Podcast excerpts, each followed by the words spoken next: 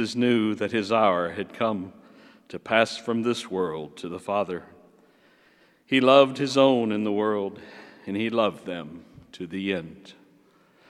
The devil had already induced Judas, son of Simon the Iscariot, to hand him over. So during supper, fully aware that the Father had put everything into his power and that he had come from God and was returning to God, he rose from supper and took off his outer garments. He took a towel and tied it around his waist. Then he poured water into a basin and began to wash the disciples' feet and dry them with the towel around his waist.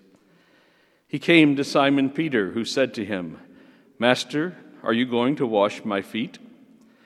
Jesus answered and said to him, What I am doing you do not understand now, but you will understand later.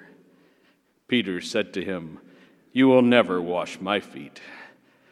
Jesus answered him, Unless I wash you, you will have no inheritance with me. Simon Peter said to him, Master, then not only my feet, but my hands and head as well. Jesus said to him, Whoever has bathed has no need except to have his feet washed, for he is clean all over. So you are clean, but not all. For he knew who would betray him. For this reason he said, Not all of you are clean. So when he had washed their feet and put his garments back on and reclined at table again, he said to them, Do you realize what I have done for you? You call me teacher and master, and rightly so, for indeed I am.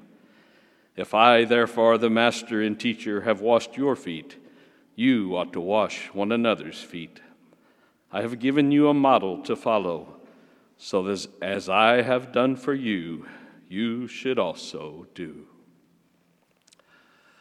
The Gospel of the Lord.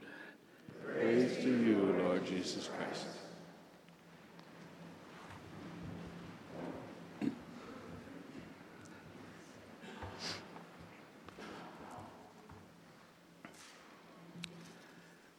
Today, on this most holy Thursday, we come together to officially open the Easter Triduum.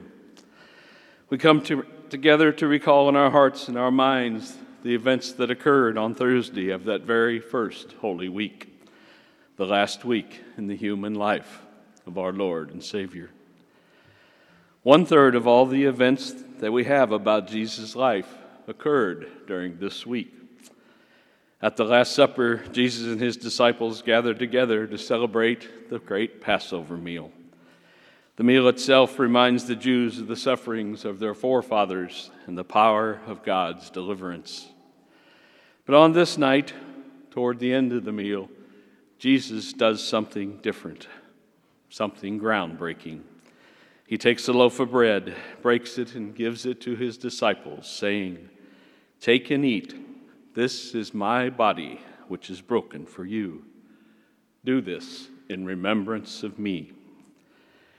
Then he takes a cup of wine, drinks from it, and gives it to his disciples, saying, Drink of this, for this is my blood, which is shed for you and for many for the forgiveness of sins. And through these words, the sacrament of the most holy Eucharist is initiated. Jesus, who became one of us, is both the priest and victim as he offers himself once and for all for the salvation of our world. And it was also on this most holy night that he instituted the priesthood, the authority and power to offer the holy sacrifice of the Mass. He said, Do this in memory of me. Jesus gave us priests because he wants the memorial of his passion and death to be relived unto the end of all time. And of course, without our priest, the offering of the Eucharist is not possible. These two great sacraments are essentially tied together. So we have so very much to celebrate tonight and so much to remember. But Jesus isn't through. He has even more to give us, even more to teach us. On this night, Jesus reveals his deepest self. He washes the feet of his disciples.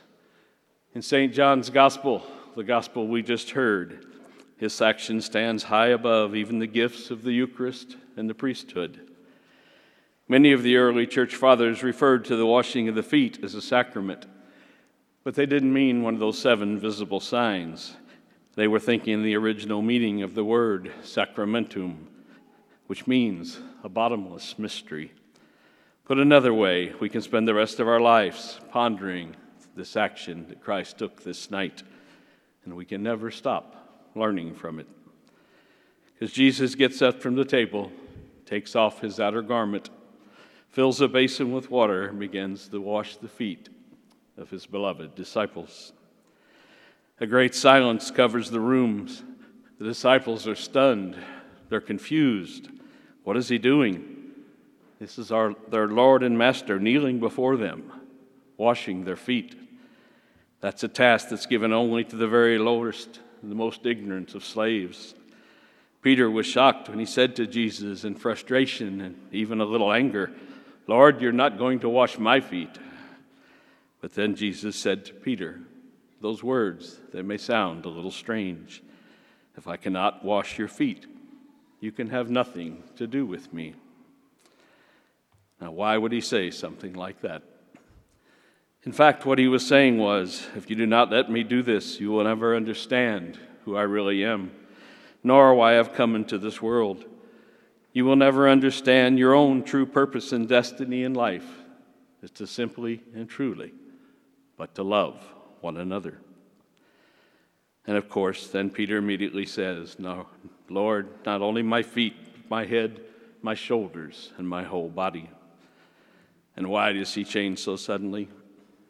Again, simply because of love. Peter couldn't imagine having to live his life without the love of his Lord and Master and by washing their feet, Jesus was revealing a great mystery.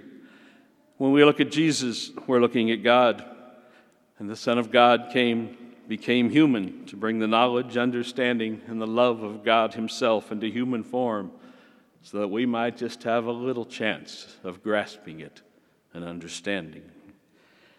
Jesus was trying to help all of us understand what it really means to love each other. And if we love as He does, then we must do whatever is needed. We must learn to serve, even to wash feet. Tonight, Jesus is showing us that love means sacrifice. Love means not what you're going to get out of life, but what you're going to put into it. Love means giving, not taking. Love means serving. This is the beginning of the wonderful mystery of Holy Week. And it begins with the poor preacher. He teaches us life's greatest lesson by humbling himself and by gently watching, washing disgusting, dirty feet. And tonight, he is challenging us to love as he does. For it is this kind of love that holds the secret of wisdom. For if we love like Jesus, we will understand truth. If we love like Jesus, we might have some chance of understanding the great meaning of life itself. Today is the first of three most special holy days. Tomorrow we will see how far love will go. For if you love enough, is there anything that you can refuse to give? Jesus, the one who loves so much, is on the cross. It is as if his father had told him, You must teach them how deeply they must love and how they can emulate the great love of God the Father. This is the whole truth of life and the whole truth of the gospel message. If we want to live fully, we must learn to die to ourselves, die to our selfishness, and to love one another as He has loved us. And how do we love one another? By humbly washing each other's feet. And unless we learn to humbly wash each other's feet, we will never really know what true love is. And so it is with great joy we celebrate tonight the many gifts of Holy Thursday. We celebrate the fact that through the hands of our priests, our Savior comes to us in the most holy Eucharist. We promise, we celebrate His promise to always abide within us as long as we welcome Him into our hearts. Then we can begin to understand more and more the great selflessness of God Himself. And only then can we learn to give as He gives and to love as He loves. I leave you tonight with the final words you heard in our gospel today. Do you realize what I have done for you? I, the master and teacher, have washed your feet. You ought to wash one another's feet. I have given you a model to follow, so that as I have done for you, you also should do. My brothers and sisters, as we move through the pain and sorrow of Good Friday and on to the glory of Easter Sunday, I pray that we can each remember it is love for us and love for others that brings that great joy to the resurrection and to the promise of our own eternal life. Amen.